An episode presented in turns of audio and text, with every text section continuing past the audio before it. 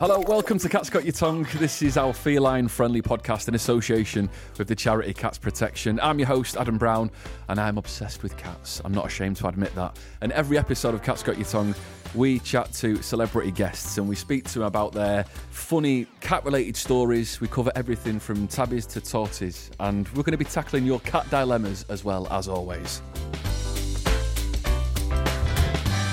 So, as much as I absolutely love cats, uh, I know a little bit about them, but listen, I'm not as clued up as Nicky, our expert from Cats Protection. Uh, hi, Nicky, how are you? Hi, Adam. I'm good, thanks. How are you? Yeah, I'm all right, thanks. I'm good. I'm good. Uh, it's nice to be back, and it's nice to see you again, and it's nice to uh, get another chance to talk all about the wonderful world of cats. Our favourite subject. I know. yeah, this is it. Like, I feel like it's like a a little bit of uh, like I don't know, just like a little bit of an opportunity just to have something that I can really, really kind of go all in on. Like, because my mates, they know I'm like, you know, mad about cats, but you know, I think that I've exhausted all the avenues of them now. So definitely, and there's almost something like a bit like a mindfulness, isn't it, about just going to the zone and just thinking about cats and not much else. Yeah, that's it. Nothing else, just cats. Um, and it was an interesting article actually that I saw that I, I wanted to uh, talk to you about. Um, it just popped up. It was on uh, Men's Health magazine and it was just talking um, about the impact of cats on mental health. And actually referenced a cats protection study in 2019 and I read it and I was like yes cats protection got a mention in men's health I love it. Um, so it was a 2019 study right? And it said that 93.7% of cat owners said that their pet has helped their mental health. Now that is a massive massive number. But interestingly as well this is where I, have really kind of got into it. It said that the chemical effect that spending time with a cat is something that can actually be measured. So there's a rele- release of Oxy- oxytocin. Oxytocin, yeah, that's it. Right, okay. I was about to say, is it oxytocin? Yeah, yeah. the sort of like the bonding hormone makes you feel good and love. Yeah, so apparently it's called the cuddle chemical. yeah, yeah, that works too. um, which then boosts cat owners' overall well-being and it reduces feelings of loneliness. And it says that there's obviously a, a particular sort of endemic amongst men as well, where, yeah. you know, generally speaking, you know, a, a, massive generalization, but, you know, a lot of men kind of find it hard to open up sometimes and kind of struggles quite silently with mental health problems. So you've heard it here, apparently, according to uh, Men's Health magazine, that having the uh, having a cat as a pet can actually really, really help your mental health. I think it does. I, I've definitely benefited from from that. Yeah, definitely. I really do. And and and you know, I, I expect you've probably seen that numerous times, Nicky, with the work you've done with Cats Protection. Definitely. So, I mean, the message there is everyone just needs to go and get a cat, don't Essentially, they? Essentially, yeah. And we have thousands at Cats Protection waiting for you to come and find your perfect feline friend. But it says as well that having a cat can also trigger the release of dopamine and serotonin, which are key hormones associated with regulating mood. Yeah. So basically all the really good hormones you want all of those and and yet it makes you feel so good and i think that's maybe why we struggle to think why we love cats so much because we're having this really chemical reaction to how good it feels um from i think everything from like touch because they're so soft and then the purr you know there's that's so calming and there's nothing better is it than a cat on your lap when you're all snuggled up watching tv or something and it's that real sense of zen. Yeah. Do you know what's weird as well is that obviously you know i've had i've been a cat owner for like three years now and i've become so massively like you know embroiled in the world of cats. But I, sometimes i have if you have a bad day like everyone has a bad day don't they at work or whatever and or you know you're going through something in your life and then you can be absolutely fuming, like driving home in the car and it's something on your mind and you're overthinking something and it's spiraling and you're getting out of control and you're like, ah. And then as soon as you open the door and you see your cat, sometimes I forget what I'm annoyed about. Like I know it yeah. sounds, uh, but you know what I mean. I'm like, oh, okay, the world's go, uh, everything's okay in the world now. The cat's here, it's fine. And I'm like, what was I really angry about? Doesn't matter. I've got my cat. We're all good. Uh, so yeah, I just thought it was worth sharing that with you. And uh, yeah, it's nice to see that Cats Protection got the little uh, the little shout out. And also, 93.7 percent of people can't be wrong, can they? No, exactly. well, you wonder with the last few percent, like what what was going on with them? I know. What, I know. Why is it not hundred percent? It's a nice, really high figure, but uh, and which we're obviously in that that percentage of it. But yeah, um, but this yeah, the six point three percent out there that mm, that were like, oh no, not so much. Maybe they just don't have that bond, perhaps, that we have with our cats. Yeah, absolutely. Uh, so, Nicky, of course, as always, you're on hand to answer any questions that anyone might have, uh, big or small, about their cats or anything they want to share about their cats. Uh, if you want to get in touch and get involved, you can pod at cats.org.uk. We also want to hear your funny stories because, let's face it, cats crack us up and cat related dilemmas as well. Uh, something we like to call your cat's tales, which we're going to be uh, moving on to a little bit later on today on Cat's Got Your Tongue. We'll be going through them later on, as I said, with this week's special guest. So I'll tell you what, let's find out which cat loving celebrity we're chatting to today. So each week on Cat's Got Your Tongue, um, I'm joined by a guest who is a huge cat lover, and they generally love cats just as much as me. A cat ally, if you will. Uh, my guest today has been entertaining on stage for nearly 20 years, is an award winning comedian, and he recently sold out one of his shows in just eight minutes. Let's give a warm welcome to the brilliant Russell Kane. Hello, how you doing? I'm good, Russell. How are you, mate? Yeah, I'm good. I'm good. It's a it's a crazy week in, in my industry, absolutely. So I tell you, I tell you what, pets are a solace. This has been proven, by the way. This isn't just some um, uh, facile statement that stroking or owning an animal, particularly a cat, because they tend to sit on your lap, uh, will actually lower your heart rate, lower your stress. So in times like this, with his journos coming at you for things you know nothing about and asking you silly questions to try and get you in in a tiz, switching all your devices off and just sitting there watching a film with a cat. That's therapy, mate. Well, this is the thing. Now we've got a chance to just talk just about cats and the wonderful world of cats and uh, just how much you know we love them um, for you know multiple reasons. So I think the best way to start, Russell, is just to kind of tell us a little bit about your current cat situation. Um, how many cats have you got? Who are they? What are they like? Right. So I've got uh, at the moment I've got three. Um, I've had cats since I was five. Um, when I left home and I was living in my first, what was basically a studio flat, and I was not allowed any cats. I got a house rabbit instead and trained it to use a litter tray, which the landlord agreed that I would be able to, have. Which little did the landlord know, you'd much rather have a house cat than a house rabbit in in your flat. But uh, yeah, uh, so I've all I've literally always, apart from when I was at uni, always had feline um, company.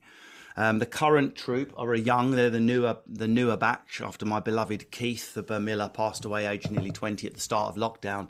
The new tribe started coming in one by one. We've got Terry the Burmese, he's in the room with me right now. He's the, a typical Burmese. I've got Donna, my female Devon Rex, mental, skittish, sometimes your friend, sometimes hanging off you like a monkey, sometimes running away. And then I've got the most typical ragdoll ever created, Bobbins, who's like, I love Bobbins, but he's, I need a bit more. My wife loves him. I need a conversation. I need a relationship. And the, the my Burmese, yeah, he's my favourite. The others aren't listening, but he is. Oh, I can't believe you got a favourite, Russell. Yeah, I know it's bad, isn't it? Well, it's it's typical of my personality. I need feedback. I need to be wanted. I need to be liked. That's why I'm a comedian. So obviously, you've had cats, you know, from being young. Why do you? Uh, could you imagine not having a cat now, or would you? Will you always have cats? No, my life is very, very unsuitable to pets. I'm in hotels. A, a, I'm away a lot obviously my wife Lindsay and my daughter are at home, but then we are big on holidays. I don't have any luxury clothes. Everything's from ASOS. My car's a 1986 BMW. I've got a nice house. I don't spend money on on the usual stuff Essex people spend it on. But holidays are my that's my thing because I go away and I unwind. Sadly, traveling long haul with cats not very kind, practical, and not even allowed in most countries. So I do miss them a lot. We always, I don't use, I know the catteries are great, but I prefer to have someone stay at my house. Um, so even when it was so unsuitable, when I was working full time in an ad agency, out of the bed at seven, in at seven, doing gigs at night, I still had two cats. And one of those was a Tonkinese. That's one up from a Burmese. I mean, they need human company. So I've had to really work with resources and, and spend money to make sure my cats have a company they need, but it's worth every penny because I get so much from them. Nicky, you know uh, what Russell's saying there about you know when you go on holiday and you go away. What's the best sort of thing to do uh, for your cat? Is it you know get a friend to check in or you know who's the best person to kind of leave your cats with it will depend on each person's situation because it does vary and particularly on the individual cats as well but um, because they're so territorial and they like their own you know where they're from um, getting a cat sitter into your own house is really helpful. Um, so certainly my cat stays at home whenever I go on holiday, and he's really he likes to have everything in his place and know where things are and and have that freedom to come and go. Just to add to that, it makes a difference whether you've got one or two cats. There are definitely some that are more solo than others. Yeah, mine's But solo. that- but that guilt, that guilt of going away when I see they're all Essex names. Sorry, Terry and Donna c- curled up together. The guilt is fractional, and so on the days my auntie Christine can't be actually staying here twenty four seven, I don't feel as guilty if it's someone just calling in for half an hour a day. There's no signs of distress. There's no destructive behaviour. There's no soiling. There's no howling. They seem to be happy. I've got a very privileged to have a massive garden that I've cat proofed that they cannot leave. Although, of course, Houdini has got out twice here. Um, so they've got nature. They're out there. They don't use a litter tray indoors. They've got birds. They've got there's loads of boredom busters, and they've got each other. Three is an uneasy number, though. I didn't realise that. I don't know if, that, if that's a thing. Maybe the cat expert could say that. Probably one of my questions for the end. Is it okay to have three cats, or should I have four? Save that one for our cat question section. Okay, okay. Yeah, we can come back to that, Russell. Don't worry about that. So, how, how do you keep your cats entertained? Are, are they quite high maintenance? Do they need a lot of attention from you? Bobbins, yeah, I could run a live mouse past his face and he would struggle to animate himself. Whereas Terry, I can literally, all I've got to do is look around a door, look around again, and the game's on. He'll chase me around the whole house, hide and seek. And the Burmese play for much, much later into their life. So all the Burmese I've had was still playing at 10, 11 years old before they slowed down. But uh, yeah, so Terry will do anything, but it's more about the emotional attention. He wants cuddles, he wants to be with me. They're not allowed in this part of the house without us opening the door that accesses my office and the bedrooms. They're not allowed to roam the stairs and the bedrooms freely. They only have the kitchen and the, and the garden. Um, so they come to as a treat. Well, he by the time he was nine months, he could open uh, that door. Uh, we've had to fit a lock at the top that you turn, but the, the other person can turn from the other side to get back through. He now looks at that lock and can judge whether it's at the right angle to trust getting out. So he's incredibly bright. Um, and when I come back from holiday, I get a normal greeting from my dog and from my other two cats. Whereas Terry, I get cold shouldered and moodily looked at for 20. It's like I'm being punished. Uh, and then and then all of a sudden he'll come round.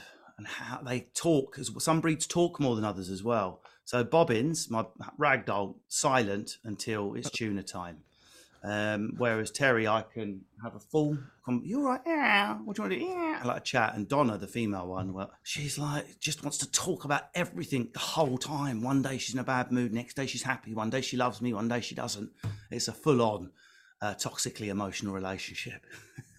So we've got a little bit of an insight there into um, how you communicate with your cats, Russell. Because I think everyone, all cat owners, we we, we have a, a slightly different personality on display when we're around our cat. I know I do. Do you know what I mean? Like, do you know Yeah. what I mean? I'm a, a compl- like ah, I don't know. I- I'm like a different person when I'm talking to my cats, and obviously the voice is reflected in that as well. Uh, and something we do on this podcast is uh, with guests, we try and get them to give us a little flavour of how they talk to their cats. Uh, using like a a cat voice essentially. We had um, uh, the comedian Abby Clark on recently, um, and this is how she speaks to her cat. Have a listen. I mean, you do you do the like that, and then probably just like, "Oi, boy, boy," like that. Are you, what? And you're just like that, like that. So that's quite a you know quite quite a, a, a good example of uh, of talking to your cat. So uh, do you do that, Russell? Or I, I do. Terry, Terry gets more. You all right, mate? How you doing? Terry, you okay? Terry? Yes, Baba. Oh, come here. Uh, and, and that's a sign of how much they trust you. I mean, Terry will let you know when a game's over by doing that gently. Uh, but the other two, no, I mean, nothing. Yeah, they just would never ever raise a, a paw or a tooth. Yeah. But Terry's like, I've had enough now. Get down. But he never, I've never would draw blood or anything unless he needs his claws clipped. Nicky, is there, is there like certain signs? Because I think you know all cat owners at some point when you are you know uh, when you do have that sort of um, physical interaction uh, with, with the cat, and they let you know when enough's enough. Um, you know, what are the usual kind of telltale signs? I think that all the subtle ones is probably the ones to really discuss because, like, yeah, we all know like if they're sort of pushing us away or get the claws out or even mouthing, which is where they sort of it doesn't hurt. They're using a lot of force, but they are doing a very gentle bite. We kind of know what that means. The ones that we really miss are the um if they blink in quick succession, so a blink, blink, blink, blink, blink. That's a sign of stress. Um, Mm, when they lick up to their nose, that's also a sign of stress. gulping or swallowing when they're not eating, also a sign of stress, and also just trying to like look away. So it's those sort of subtle signs they give first before they then start trying to try and push away, and they're the ones that we often miss. Mm. Yeah. The slow blinking is when I know Terry's really happy. The, the Yes, slow, the, so that the slow blink's fantastic. It's the fast blink we've got to watch out for. yeah, the, the slow, the slow blink and, and the eyes closed. Temper washing as well. Sometimes he'll do if he's not happy. A bit of temper grooming. Like I say, you can't go through Terry. The door's closed. I'm sorry, and, it, and, and it'll sort of temp, seem to temper wash a leg. Is that a thing?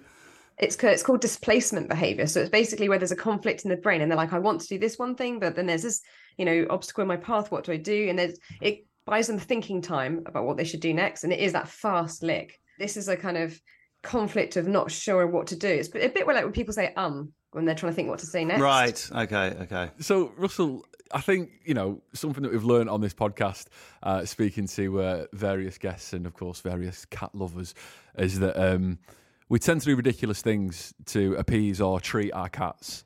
Um, now, I imagine that you do that. I don't know why, but I can imagine that you really, really, like, especially with your lad, your favourite. It's it's more the physical affection and, and the love and the amount of times they get kissed a day. It's just in, it's like not in a cat's nature. The poor species has had to evolve to such an extent to deal with humans' emotional needs. There can't be much of Felix left in there. Um, but I should get a treat, and maybe I will before the end. I have. This is the other thing that people don't understand about cats. They need to be trained when they're. I don't know how we've got to a place where we bring a dog home and it's puppy classes and socialization and making sure it's okay with children. But we bring a cat home, sling a litter tray down, and walk out and expect that you're going to get the same result and relationship that someone has with their cocker spaniel. You must work. You have to train your cat. You've got to do the work slowly. All three of them are clicker trained. If my cats are in the garden, and I'm like, oh, my cats have got out. Today's the day one of my cats is dead and I can't find them. All I've got to do is go click and bang, all three return for uh, a food reward. Um, two of them high five. Terry's one of them. I'll show you in a bit. He sits. He will sit with the hand signal like that, or or the command sit, and then he will high five for a treat. You know, people don't utilize the potential of these amazing creatures, and the discipline is more than just getting your cat to roll over or jump or chase you. It's about exhaust, exhausting and stimulating those parts in a cat's brain that need to be stimulated. And the more you do that, the greater the bond, and the more they look at you like a fellow cat. Nicky, you know, when it comes to having that, you know, the, the early stages, because I think with, with kittens, sometimes people don't really know just how sort of intense it can be. What what are the key sort of stages in, in, in development? You know, in terms of when we, we should be putting in that, that kind of Effort. training, if you will, or you know that, that sort of extra care. So most people don't realize, well, most people don't think about the kitten socialization period or realize that they have one. And second of all, it's really young. The research shows that it's two to seven weeks. So it is when they're with their mothers most of the time, um, and whichever caregivers are with them. Hmm. And that's when it's really key to get all those different experiences in. They need to be positive. So you can't just like flood them with loads of different experiences. It needs to be gradual and gentle, but repeated positive experiences over those few weeks. Um, and that makes the biggest difference. I've done it personally. So my cat Cato, I socialized him myself. Um, I fostered the queen and then the litter of kittens um, from Cats Protection, obviously. Um, and I was really nervous when he came for his first year vaccinations because they knew that I'm, you know, a behaviorist, I'm a veterinary nurse, and so there was a lot of expectation that you know he would sort of sail through it. And um, and I was really relieved because he just came out of the cat basket really casually. He just laid down on this cat scales and was just, like really chilled. And they're like, "Oh, he's so well behaved." And I was outwardly like, "Yeah, yeah, of course." And then inwardly, I was like, Yeah. Yeah. so happy that works. But it does, and it's he's fine with fireworks. I mean, I think so many out there owners listening will be thinking, "Oh, I'd love to have a cat that's not afraid of fireworks." But you have to put it in at the beginning. Yeah, T- a TV. Yeah, the TV playing. Uh, you can get like a Yeah. fireworks channel on YouTube and start it quiet, turn it up, then get a speaker and get it to really loud, Yeah, and and get it to the point where the cat doesn't give a toss about fireworks. definitely. Or go on the Cats Protection website where we have a kitten Yes. socialization section, including fireworks. We've oh, got, like, brilliant! yeah, everything. Hoover or vacuum cleaner noises, um, eight different doorbells, party sounds, children crying, you know, babies crying, all sorts. And um, we played it to the kittens every single day for like, you know, the first few weeks of their life. and it makes a huge, huge difference. Mm. And so, yeah, he's been brilliant. I've been to uh, one of the adoption centres, one of the cats protection adoption centres, and there's so many different cats that have got different backgrounds and they've come from different family setups and different sort of households and that kind of thing. So, Nicky, I think all across the country, th- th- there, there is so many sort of examples of cats that have come from those different sort of places, really, in terms of you know the, the, the sort of the the dynamics. So, I think really generally people if they're going to adopt like an older cat they can generally find one that's going to suit their needs can't they Oh yeah, definitely. And um, we found out lots of information about the cats, you know, from the previous owners when they're coming into our care. We also have um, male staff and volunteers, so we particularly make a strong effort to get them involved in our kitten socialization programs to make them more well-rounded. Because you're Yeah. totally right, Russell. Like that, if they've not been exposed to men in that period, then they are much more fearful of them. And what's interesting is that most owners at that point say, "Oh, doesn't like men, probably been kicked by a man." Yeah. This is what I, I want to say. Well, actually, maybe just poor socialization. Yeah, yeah, very true. It's also with an older cat, it's whether you've got existing cats. I'm, I don't know if people are aware how difficult it is. I- I'm a sort of cat, well, ex, very experienced cat user. I've written a book on cats, and even I find introducing two cats a really stressful Yeah. process. And we're talking about bringing a kitten in to an adult cat's environment.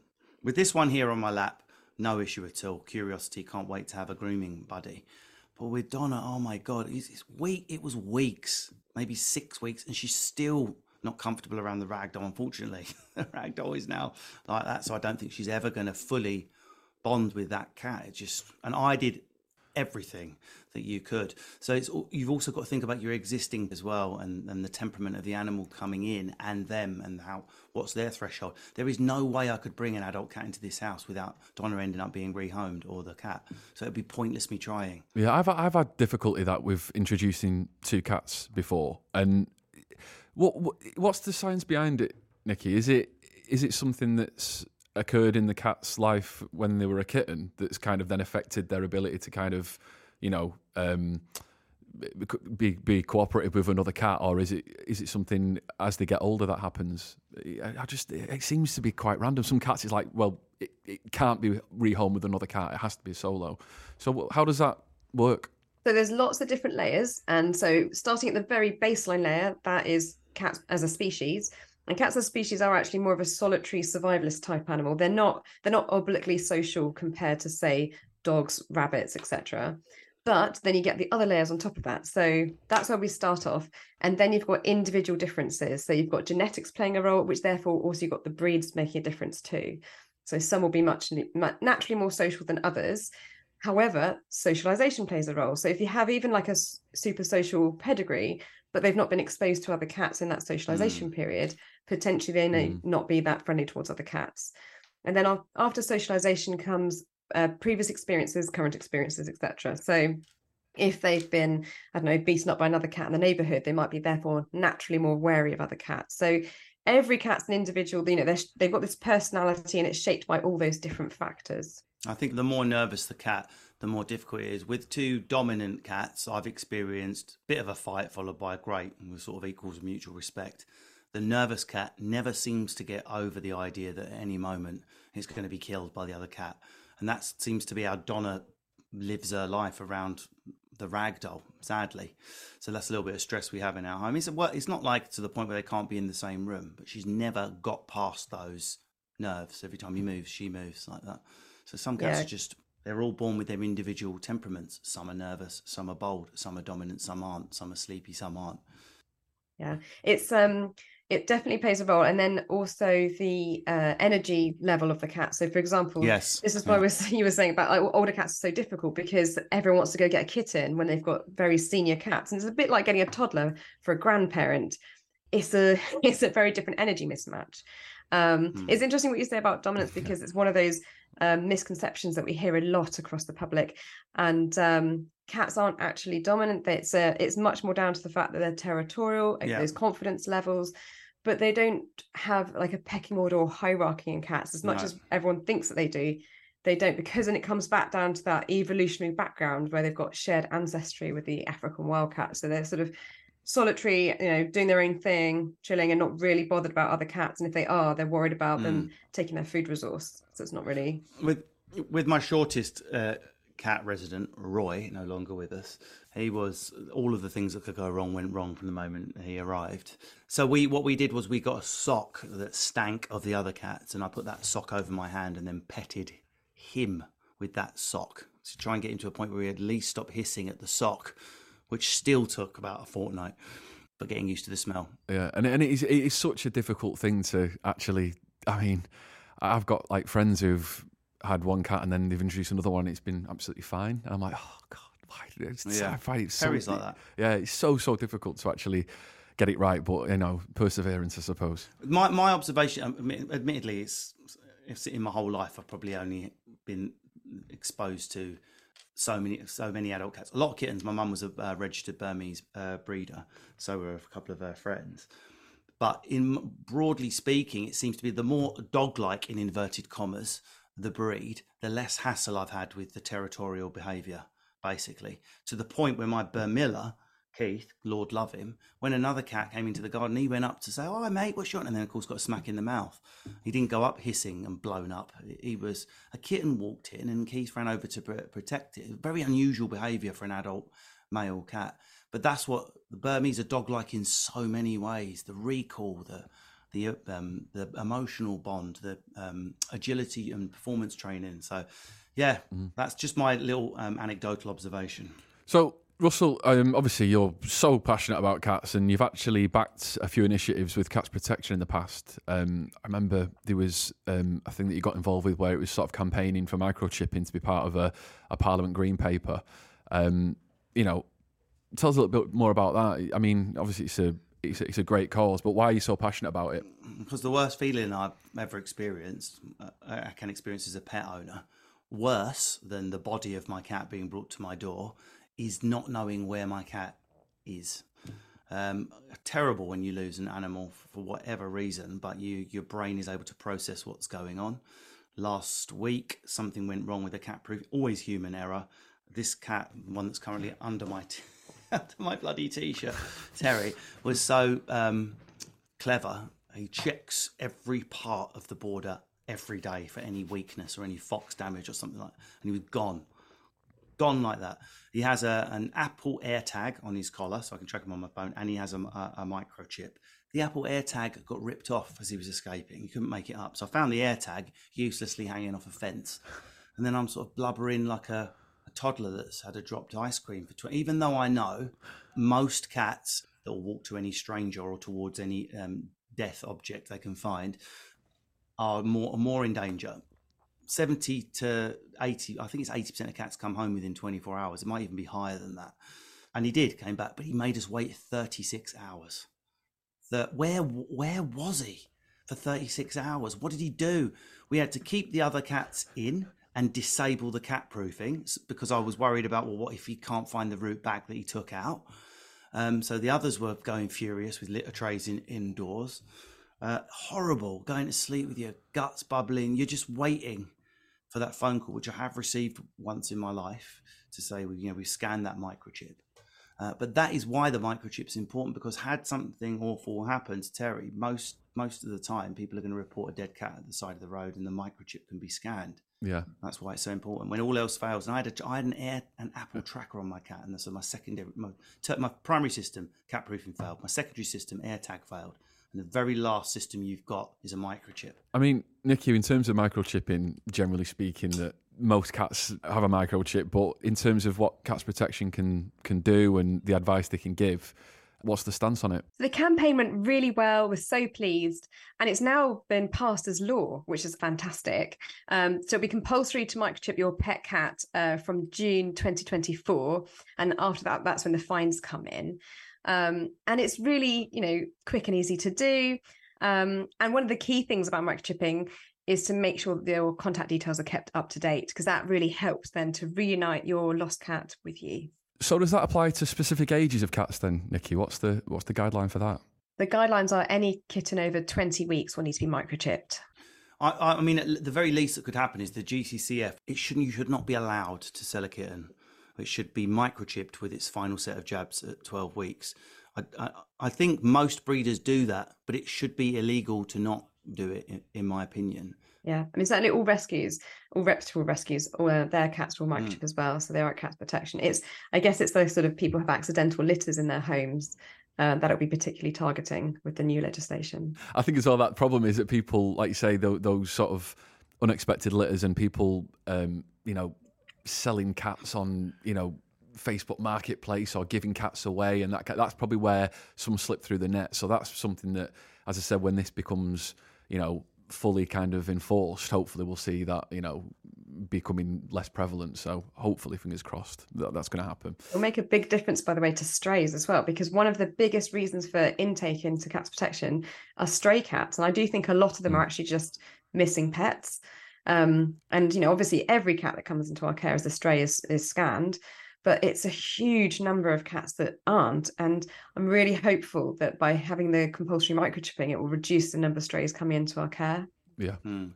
I'll tell you what we're going to do. We're going to take a little moment. We're going to pause. Uh, Russell's going to stay with us um, because next on Cat's Got Your Tongue, we're going to be going through your cat's tales. We'll be back after this.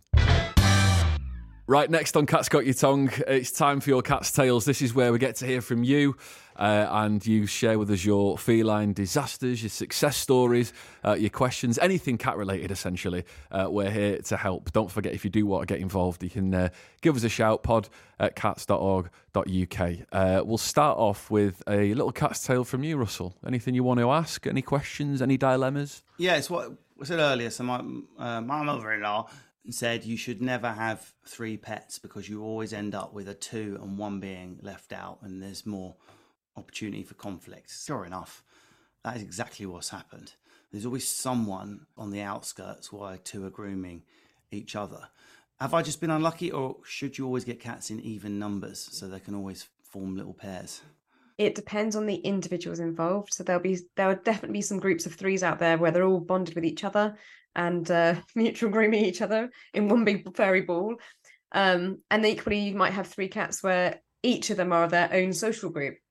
And they don't like any of the other two cats they live with. So it really depends on the individuals. It also depends on the amount of amount of resources in the home. So they need to have one resource per cat plus one extra to try and avoid any sense of competition. And and what's what do you do if you're in a situation like me where you've got two cats that, that really don't like each other? They're not like fighting and rolling around the garden because it's not in Donna's nature. She's a very she, she's not an aggressive cat. She's only happy if I bring her one on one in a room and she's checked in the room. There's no other cats in there, and her whole personality changes, rolling around on the floor, purring, daddy's girl.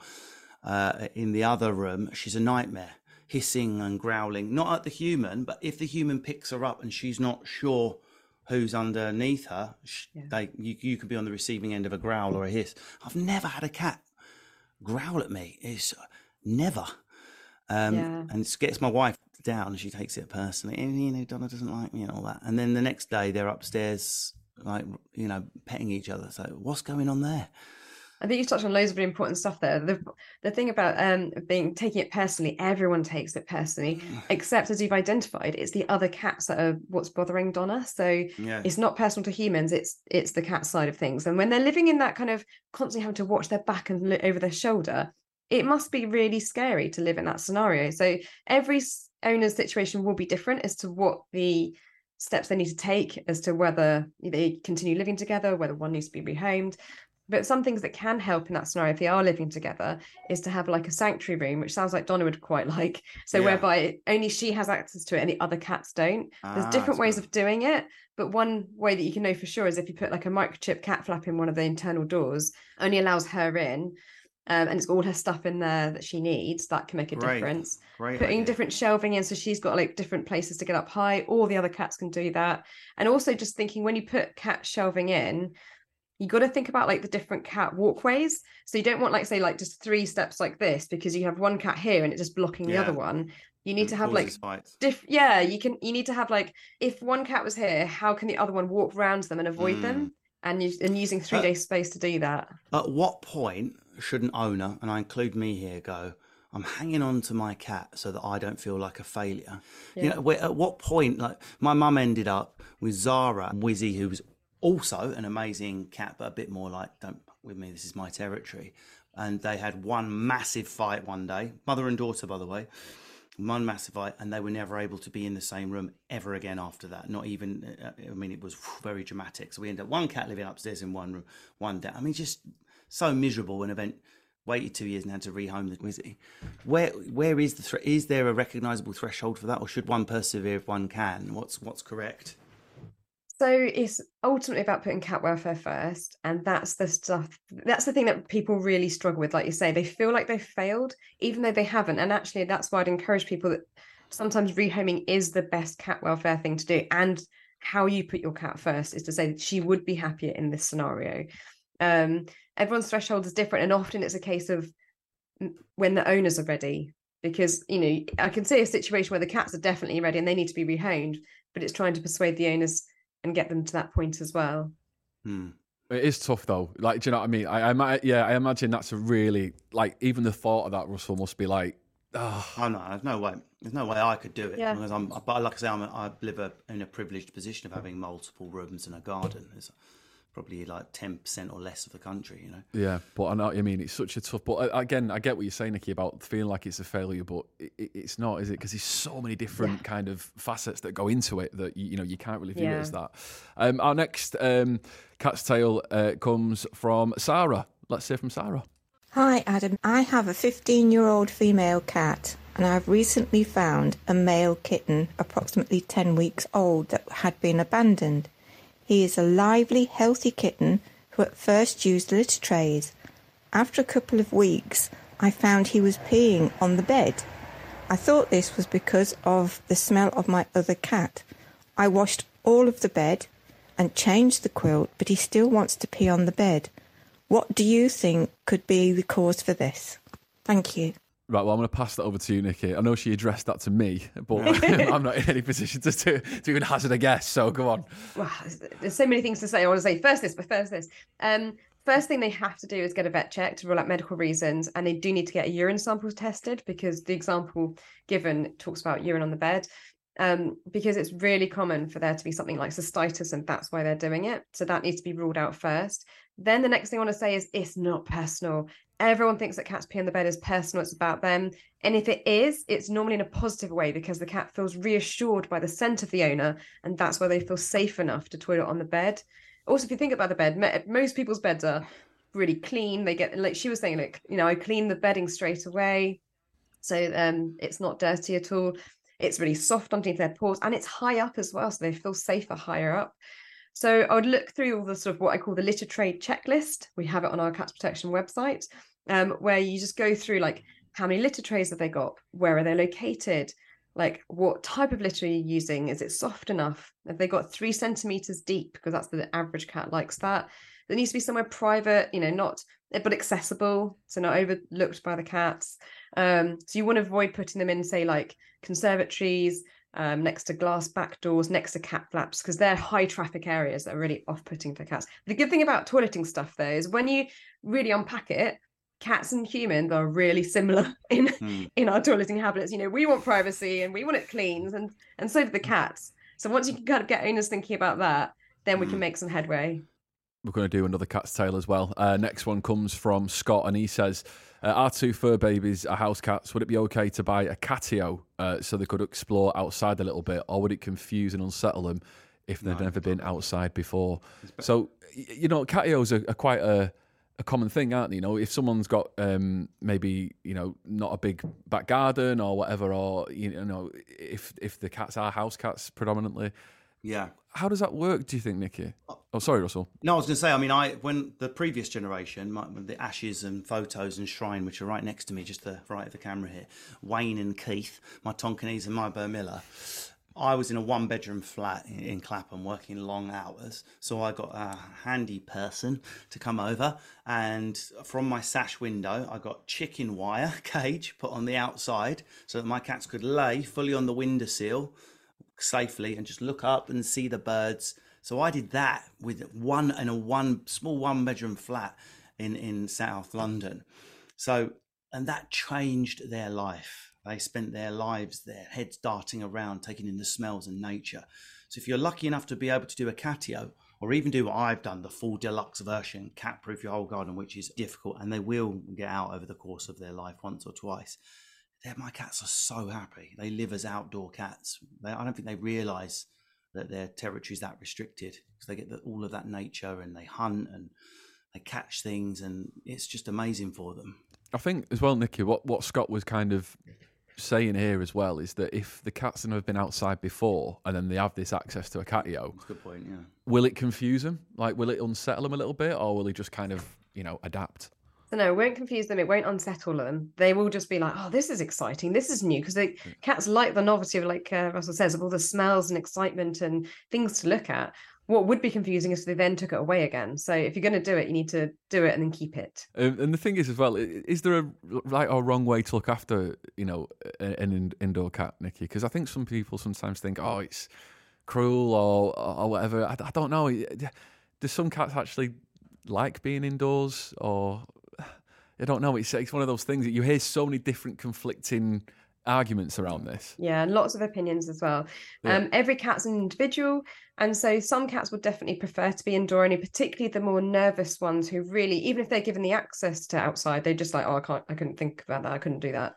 Um, also at Cats Protection, we recommend that um, blind cats, deaf cats, um, cats that are FIV positive, which is a particular disease just for cats, um, are kept indoor only. And um, I mean, with the deaf cats and the blind cats, they would be fine with like a cat-proof garden. But it's you know rather than giving them free access just because of their own individual needs. So Mm. there are those variations in terms of how to do it. Um, Russell's already given a great example of like you need to give them all the resources, lots of enrichment. Training's really, really good fun and really stimulating for the cats. So all of those things make a big difference. Yeah. So I think um, what we're saying there essentially is Scott, get your catio, mate. Get it done. Get it built. Um, yeah, even Don, even Donna, the most nervous cat ever. I've never seen a cat go, "Thanks for the access, but I'm okay." She's out there twenty four seven, and she's the most nervous cat I know. And yes, Bobbins might chase her about a bit, but the call of birds and mice and grass and flowers and digging uh, to their own toilet outside is so strong. Yeah. It would only be the most traumatized of cats that wouldn't, you know, bite your paw off to get out. Uh, our final uh, cat's tale comes from the broadcasting legend that is Mr. Matt Allwright. We spoke to him uh, recently about his long-standing relationship with cats. Let's have a listen. I grew up with cats, and the day that a cat was brought into our home, Figgy, our first cat, I was like 14 years old. I couldn't believe that there was another sentient being in the house that wasn't human. I know that sounds ridiculous, but I think it's maybe something that a lot of us experience. It, it's like, but it's clearly communicating with me. It's clearly choosing to spend time with me, but it's not human and it like and then the relationship grows from that absolute moment of wonder into this friendship this i don't know what you call it like re- reliance on each other on some levels but also clearly pleasure to be with each other So, Nicky, you know, a lot of people, you know, often like to say that, oh, cats only spend time with you because we provide food for them and they just want, you know, us to give them meals. But how much can actually be said from wanting to be companions to us as well? Oh, definitely. And I think every cat owner out there knows that instinctively that they are companions and it's a two way mutual relationship. Um, they enjoy being with us just as much as we enjoy being with them. And there's plenty of examples, particularly at National Cat Awards, of those that's really special bond between people and cats. Yeah. Mm. And I've experienced a continuum of that as well. I, don't, I probably sound like I've got a problem with uh, Bobbins. It's only because I'm so emotionally needy. But that that is one cat that is less bothered about the attention versus are you feeding me continuum than Terry, who will howl for my attention like he's starving, but he's not hungry. He just wants me to pick him up. I mean, he'll cry to be picked up. They're all different, and the breeds are different too. Right, Russell, before we wrap up, can you get a little high five going with, uh, with Run your out of uh, Terry's favourite treat, so a dried sprat. Let's see what it does. Right. Terry, treats. Treat, treats. Come on, treats. Speaking. Sit, Terry. sit, sit, sit. High five. Good boy. See that? It's impressive. That's impressive, Russell. I'll give you that, mate. I'll give you that. I'll, I'll be I'll be in trouble I'll be in trouble now because he doesn't like dried sprat, so I've used up a, a, an obedience credit. But the clicker as well. I won't use it because I do genuinely reserve it for recall. But the clicker is dramatic. Within, I'll have four animals: dog, three cats, around me. What what is it? What's going on? Is everything all right? When when the cat doesn't come to that clicker, that's when my guts turn because I know Oh God, we've got a breach in the cat proofing. Right, final question. What's the best thing about owning a cat? Just the companionship, the comfort, and the solace. I love my human beings in my life, but sometimes you want someone that's just gonna listen and provide physical comfort. And human beings always open their mouths in the end. and it's not a meow that comes out; it's normally something annoying. Oh, brilliant. Right, well, that's it for this week on Cat's Got Your Tongue in association with Cats Protection. Thanks so much, Russell Kane, for being on the show. My pleasure. We've uh, we've loved having you, and uh, thanks again, Nicky, for uh, providing all the expertise on all things cats. Great, thanks, Adam. And uh, don't forget, remember to hit subscribe so you'll never miss an episode. Tell your friends who love cats all about us as well, and share the podcast. Give us a review, and if you want to get in touch about anything, uh, your own cat's tales, you can give us a shout. Pod at cats.org.uk. We'll see you next time on Cats Got Your Tongue.